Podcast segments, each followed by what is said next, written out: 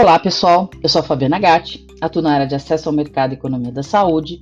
E nós vamos dar continuidade às discussões sobre a nova diretriz do uso de limiares de custo-efetividade publicado nesse final de ano pela Conitec. Vamos falar então da parte do estudo histórico das decisões prévias.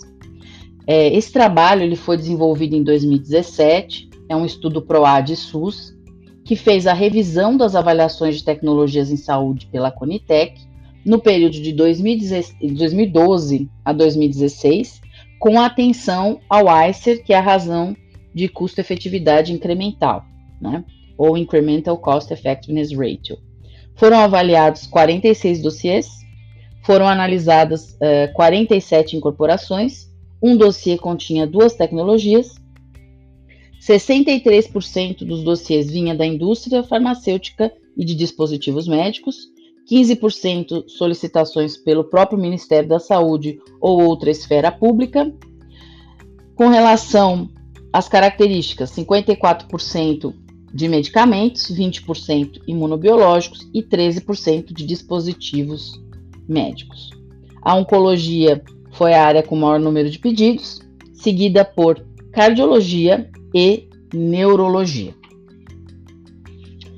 Com relação aos ICERs, foram analisados 26 ICERs, razões de custo incremental, por quali, e 30 ICERs por AVG ou ano de vida ganho. As tecnologias oscilaram os seus ICERs entre 100 mil e 574 mil por quali. Das tecnologias incorporadas, os valores máximos por quali foram R$ 61.151 para insulinas análogas e por ano de vida ganho, ou AVG, R$ 39.175 para um medicamento para hiperparatiroidismo secundário. 12 tecnologias ficaram abaixo de R$ 61.151 por quali e 13 tecnologias ficaram abaixo dos R$ 39.175 por ano de vida ganho. Outros motivos para as negativas foram a qualidade da evidência, 86% dos documentos nas considerações finais e 89% no total. Críticas aos pressupostos do modelo de custo-efetividade, 52%, e em algum local do, dos dossiês, 94%.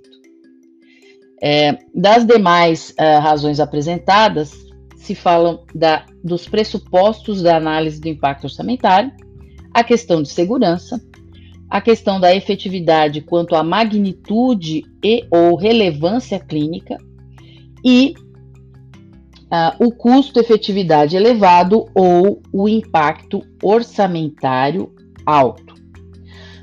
Um ponto curioso sobre essa, esse histórico e esse estudo, primeiro que, que foram analisadas tecnologias de 2012 a 2016.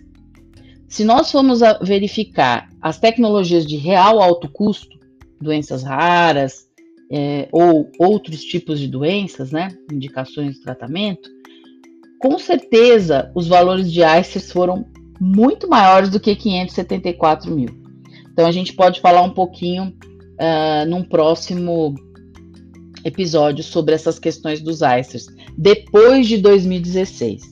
Seria importante que se fizesse um estudo de 2016 até 2020, para que a gente pudesse entender com a, a entrada das tecnologias mais novas e, por exemplo, a parte de, de terapia gênica, se esse cenário não estaria um pouco diferente, né?